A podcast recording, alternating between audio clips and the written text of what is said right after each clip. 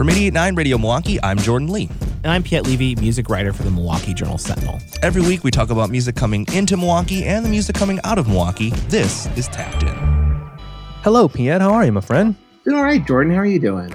Doing okay. You know, uh, every day we're wondering what the fate of our music scene is going to be, what's going to happen, how are things going to reopen, as we're in a moment where, uh, you know, if you would have told me back in April that we were going to be at as high of an infection rate as we are here in October, I probably wouldn't have believed you. I probably would have felt a little bit more optimistic. But yet, we know what that means for our music scene and we know what that means for our venues. And we talk about that a lot on the podcast. But today, we are going to shine a light. We are going to talk talk about something that is very promising, and that's a press release that I received, and you've written an article about letting us know that the governor is investing in small businesses here in the state of Wisconsin, a $100 million package that includes a lot for small venues. Yeah, so we talked on this podcast before about how um, there's this organization, the National Independent Venue Association. It's a national group with about 3,000 members, uh, and it was co founded by the Pabst Theater Group CEO, Gary Witt. He's one of the co founders in the Wisconsin chapter of that organization, which that organization is lobbying Washington for aid, but the Wisconsin chapter was was lobbying uh, Madison for aid uh, from from the governor's office. Uh, and on uh, um, Tuesday, they got their uh, their answers heard uh, because as part of this 109 million dollar group of grants that are going to be offered um, to different kinds of businesses, there is a 15 million dollar segment, a 15 million dollar grant program that's specifically targeting music venues to help music venues out because these music venues are not going to be opening anytime soon. Which is, uh, a, you know, I, I, talked to Gary Witt for my story, at the Journal Sentinel. Uh, you know, he called it a, a little victory, but he said it's been a really long time since they've had a little victory. So it's definitely a cause for celebration. Absolutely. And, you know, I couldn't help but notice that uh, some language that Gary has shared with us on this podcast was in the press release, uh, stating that venues were among the first small businesses to close and maybe among the last to fully reopen. And we know just because of the nature of how a successful, thriving music venue works, it requires lots and lots of people being together in closed spaces that are really tightly packed. I mean, that's the success formula for that business model. And imagining that model today on the day we're recording this podcast seems unfathomable. So let's break down how is this going to work? Like, so I'm an independent venue owner. I'm seeking these, these funds. Like, what what are the nuts and bolts of this, Piet? How does this work? Yeah, so $50 million has been allocated, and the way that Gary talked to me about it, and, and he had been reaching out to the governor's office as well, trying to work on this. But basically, it'll be el- eligible venues um, that can receive grants. Um, they will need to have had at least 50% of their um, um, revenues, their sales in 2019 come from tickets. That's like one big caveat. Uh, and in terms of uh, being what kind of grants they can receive, they'll either receive uh, 25% of their 2019 sales or $500,000, whichever value is going to be less. Um, and so, you know, the way Gary uh, Witt described it to me is he, he, he likened it to a band aid on a wound that needs stitches. Uh, because this will help venues who were kind of on the verge of closing to kind of survive a little bit longer, he hopes, uh, and the industry hopes, to the point where there will be some sort of aid from Washington. I mean, there was, um, you know, the CARES Act that um, was passed in March. Um, there's been nothing else from Washington since then. In fact, the, the, grant money is from the CARES Act, but there's been nothing else on Washington. There's been some major lobbying from NIVA, and there's been bipartisan support and some bills named. Um, but the uh, the HEROES Act uh, is just kind of dead in the water at this moment, uh, where the president uh, had signaled that he wanted uh, talks to stop uh, until after the election. That's kind of where things stand. It's it's a very fluid process. It could change. But the HEROES Act also included uh, $10 billion in grants for venues across the country.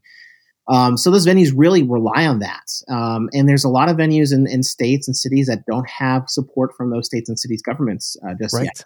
But right. in Wisconsin, they do. And this is definitely um, really good news because in Milwaukee alone, four venues have closed down permanently, or, or um, three have closed down permanently. One is going to close down this month permanently uh, because of this pandemic and it it makes me think that, that so the venues you've named which we've covered both on js online and at radiomilwaukee.org you know these venues i don't know if they fit that criteria you just described. And i'm thinking about our conversation we had on a past podcast which you can go back and listen to when we interviewed gary witt from the pabst theater group and kelsey kaufman from the cactus club. And we asked them about some of these initiatives that both of them are a part of with the NIVA Alliance and how this hits their bottom line. And I'm trying to understand how smaller venues mm-hmm. like the ones you've cited that are going to be closing their doors, do they have revenue ticket numbers to show this when you're talking about walk up to the door cash mm-hmm. transactions that are happening at some of the smallest and most iconic venues in our city? That's going to be, I think that'll be tricky. And I think you do have a lot of bars that may not really necessarily be music venues. They might have some music with with no covers. I think those kinds of venues for sure are not going to be able to be eligible for this. Um, you mentioned the Cactus Club specifically. Based on the language, um, it doesn't sound like the Cactus Club is going to be eligible, at least uh, unless they uh, are able to work something out legally. Because what happened in the case of that business, it's it's really unfortunate.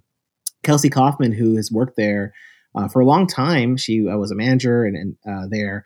She bought the business, but she ha- she created a new um, kind of you know a new business entity, a new LLC as the new owner of the Cactus Club. So it's still the same club. It still looks the same to a lot of people. It still has a lot of the kind of same feel that it did before she was the owner.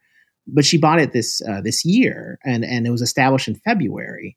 So based on the, on what's happening here with um, uh, with this grant, it applies to venues. You you have to kind of show your what you made in 2019. But this LLC that the Cactus Club, uh, you know, has been newly established, did not have uh, sales from 2019 under this new ownership, under this new kind of um, rule. So it uh, it's still up in the air in terms of what they can or, or, can't get there. But I think you might see some venues that may not be able to kind of tap into this, um, whether it's something like that, or, or they may not have the uh, meet the requirement to get the funds from this. I mean, there is another, um, you know, the governor's office had announced another grant program, uh, kind of a continuation of a grant program called We're All In, which uh, started this summer. And um, this summer, they awarded about $65 million worth of grants to about 26,000 small businesses. Uh, and the governor has committed another 50 million. And they're going to be issuing uh, $5,000 grants to about 10,000 businesses. Um, so, and that, that applies to bars and restaurants and, and hair salons and, and places like that. So potentially, you know, something like the Cactus Club or some of these bars that may not meet the music grant criteria can apply there. But again, um, you know, five thousand dollars is, definitely going to probably be less than uh, what they could potentially have gotten from the uh, the music grant. Right. And this is, again, a subject we've been covering a lot on the podcast. So I do encourage you to go back and check out that interview with Kelsey and Gary. It was one of my favorite we've done so far. And of course, you've got an article up now on this. Yeah, you can go to jsonline.com slash music and be keeping tabs on this. Uh, this is definitely an ongoing issue. I think, you know, I don't want to be uh, the downer here. This is good news. It's good that this is happening. If this didn't happen, we might have seen even more closures. It's definitely a, a good short term fix, but it is emphasis on short term because there's still some massive problems. We still don't know what's going to be happening with live music. I mean, uh, Rolling Stone, um, right before record, I saw that they reported, I don't think it's been announced yet, but they, they they are reporting that Coachella uh, is going to be moving to October uh, from April.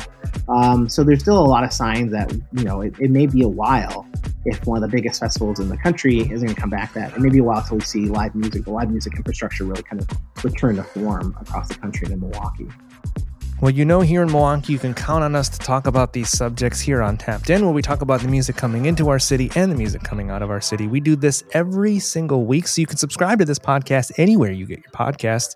And of course, you can check us out at radiomilwaukee.org and at jsonline.com. Yet, our podcast is produced by Kenny Perez. Our handcrafted sonic inspiration comes from the License Lab, and we, again, cannot do this without your support. We thank you for members and subscribers who keep this content free and accessible to everyone. We appreciate what you do for us. Yet, I will see you next time for Tapped In. See you next time. Radio Milwaukee is on a mission. And if you're here to discover new perspectives on music in Milwaukee, then you're on a mission too. Join today to support the programming you love. Visit radiomilwaukee.org and click the orange heart. Milwaukee will decide this presidential election.